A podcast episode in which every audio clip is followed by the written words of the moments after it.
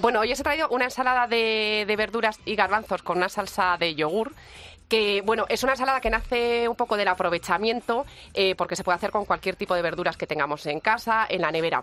Pero Y, quieres decir con cualquier tipo de legumbre. eh, bueno, es que es una ensalada de verduras Ah. y garbanzos así templadita con una salsa de, de yogur. Mm, Y es bueno, distinta. es verdad que se hace al horno y viendo cómo está ahora el tema de la luz, eh, os animo a que esta receta la hagáis en grande, en una cantidad eh, más grande, sobre todo rollo así batch cooking para que tengáis a lo largo de la semana porque se, se le puede dar mucho uso. Eh, bueno, eh, eh, bueno, yo la he hecho al horno, también se puede hacer en freidora y vamos con los ingredientes para dos personas. Vamos a necesitar tres zanahorias, dos chalotas, también podemos usar cebolla, yo es que utilizo chalota. Un brócoli, eso sí, el brócoli vamos a usar lo que es la parte del arbolito, el tallo, como ya sabéis, podemos hacer tortillas, que ya las hicimos. Eh, luego, 200 gramos de, mm, de garbanzos cocidos, yo he usado los de bote. Eh, sal y pimienta al gusto y aceite de oliva extra, pues un buen chorrito. Para elaborarlo es súper sencillo. Tenemos que pelar las zanahorias y cortarlas en trocitos pequeños. Eh, hacemos lo mismo con las chalotas. Bueno, la chalota yo la he cortado así a la larga, en juliana. El brócoli, como ya os he dicho, lo vamos a cortar en trocitos pequeños, lo que es la parte de los arbolitos, y el tallo lo, lo guardamos.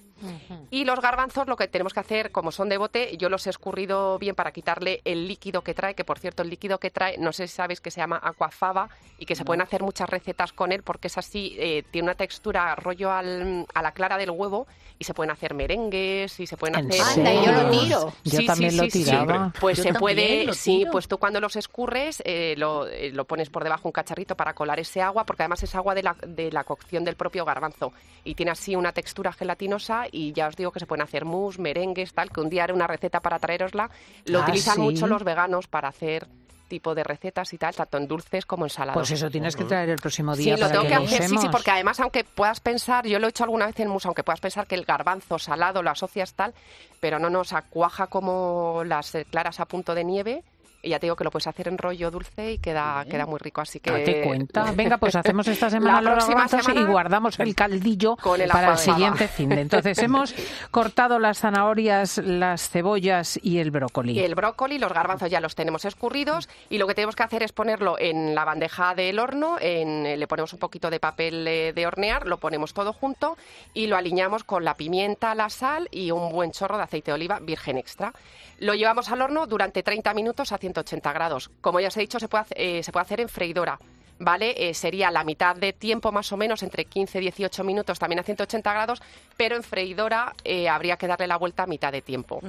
Para este tipo de preparaciones yo lo hago al horno porque al final el gran problema que tienen las freidoras de aire es el tamaño. Claro. Entonces ya aprovechando Sí, que lo encendemos sí. el horno, pues ya metemos ahí bien de verduras y lo tenemos. Bueno, eh, mientras está en el horno vamos a preparar una salsa súper rica que ya os digo que la combinación de sabores queda brutal. Eh, vamos a necesitar para la salsa un yogur natural o de soja o cualquiera que no tenga sabor. Uy, sabor, sabor. Sa- sabor, sabor ni azúcar. Un diente de ajo, eh, zumo de medio limón, cilantro picadito, cilantro es opcional, le podemos echar perejil o cebollino, tal, cilantro, y aceite de oliva virgen extra y un poquito de sal. Y nada, es tan sencillo como poner todos los ingredientes, el ajo bien machacadito, se ponen todos los ingredientes en un bol, se mezclan bien y reservamos ahí para, para aliñarlo. Y nada, cuando las verduras y, los garbanzos están, eh, dejamos templarlo un poco porque esta ensalada recomiendo que se tome así templadita. Y nada, es tan sencillo como servirlo en un plato, por encima la salsa de yogur y ya os digo que la combinación de sabores queda súper rica. Y aparte, lo que os he dicho antes, eh, si hacéis eh, verduras al horno, este tipo de preparación o cualquiera, es muy bueno porque te puede aguantar en la nevera entre 4 o 5 días bien guardado y luego lo puedes utilizar durante la semana para acompañar un pescado, para acompañar una carne, mm, que llegas por la noche y no te apetece cocinar, pues te haces una tortilla francesa y lo acompañas de las verduras. O lo echas en los huevos y puedes hacer una tortilla rellena. Y voy más allá, eh, lo le puedes echar un caldito de verduras y lo trituras y tienes una crema.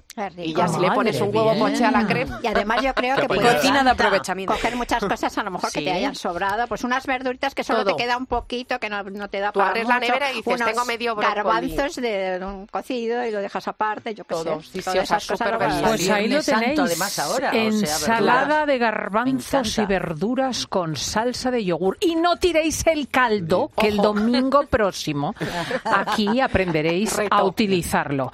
Queridos, Paufil, Solemayol, Elsa González, tú quédate y lo cuentas luego. Vale. Vámonos a las noticias. Estás escuchando Fin de Semana. Y recuerda que si entras en cope.es, también puedes disfrutar en tu móvil del mejor entretenimiento con Cristina López Slichting.